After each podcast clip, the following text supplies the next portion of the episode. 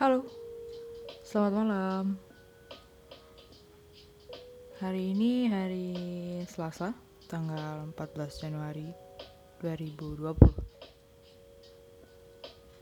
Masih bulan-bulan awal gitu.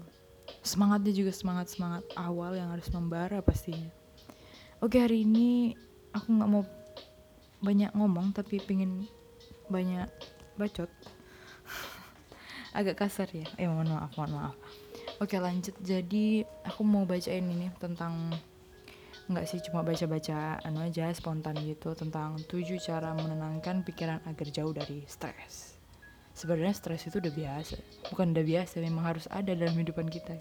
Aku kutip dari CNN Indonesia. Aku penggemar CNN sih, sampai download aplikasinya. Kalian jangan lupa download juga. Aduh, kok malah endorse? Nggak endorse saya. Oke, lanjut.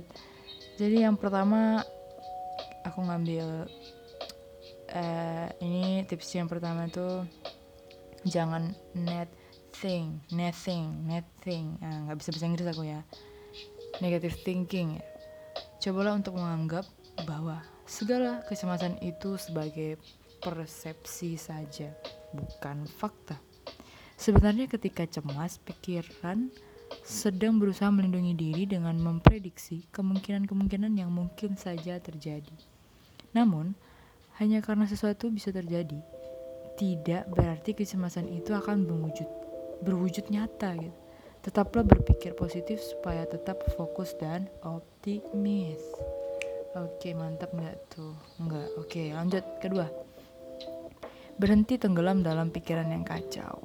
Saat dilanda cemas, pikiran negatif yang muncul dalam benak dan mengacaukan pikiran, usahakan untuk mencoba mengalihkan perhatian dengan melakukan aktivitas-aktivitas yang menyenangkan, yang kalian suka, hobi, musik, mungkin musik-musik favorit kalian, jalan-jalan, berlibur, reading gitu kan, baca-baca, masak, hamburin rumah orang. Enggak, jangan, hamburin rumah orang jangan, hamburin rumah sendiri aja ya.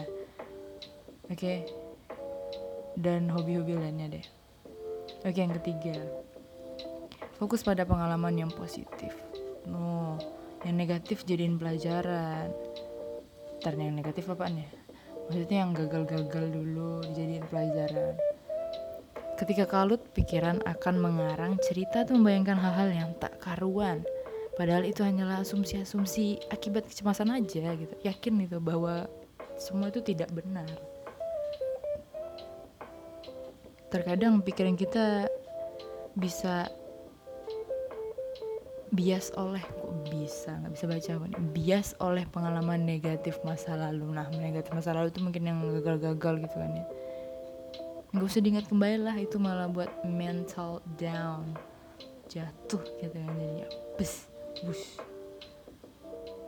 Supaya kita bisa tetap berpikiran positif dan terhindar dari cemas ya. Jadi positif aja gitu, negatifnya berapa persen gitu, sedikit aja, karena hidup kan memang naik turun gitu kan. Jadi ceramah aku nih. Oke, lanjut yang nomor 4, menenangkan pikiran yang kacau dan memperluas pandangan. Apakah sering berfokus terlalu sempit pada aspek-aspek yang mengancam daripada melihat keseluruhan permasalahan? Kecemasan membuat pikiran kita bereaksi dan fokus pada ancaman langsung tanpa mempertimbangkan konteks yang lebih luas. Pertimbangkan apakah situasi itu sepadan dengan waktu dan tenaga Anda untuk berpikir tentang itu. Apakah Anda masih peduli dengan masalah itu 5 hingga 10 tahun ke depan? Jika tidak, kurangi rasa kekhawatiran itu. Oke, lanjut. Yang kelima, bangkit dan bergerak maju. Kalian harus bergerak maju, pasti dong, harus. Masa di belakang terus. Kadang di belakang juga kagak enak loh. Jangan biarkan kecemasan menguasai diri Anda, alihkan dengan melakukan tugas dan aktivitas lain. Dan begitu Anda diharapkan memperoleh perspektif yang berbeda dan bertindak lebih bijak. Oke, yang keenam, bermanfaat atau merugikan. Oke, fokus perhatian pada hal yang bermanfaat dan buang jauh-jauh bayangan mantan. Enggak, bayangan negatif. Jangan buang waktu untuk memikirkan hal-hal yang tidak perlu dipikirkan. Tapi aku kadang sering mikir yang gak penting. Oke, lanjut. Meditasi. Nah, meditasi ini mungkin kayak renungan gitu sendiri kali ya. Kayak malam-malam gitu atau siang-siang gitu. Di kamar gitu, sendiri. Entah kalian mau ngapain, aku gak tahu. Pokoknya kerjain apa gitu. Kayak ingat-ingat masa lalu mungkin. Betapa bodohnya aku gitu kan. Enggak, jangan. Kalian mungkin merenungkan apa yang harus Anda lakukan, aku harus perbaiki apa gitu supaya lebih baik lagi ke depannya. Jadi meditasi ini adalah proses mengosongkan pikiran dan memfokuskan pada sesuatu yang spesifik, tempat, kalimat, warna, dan sebagainya.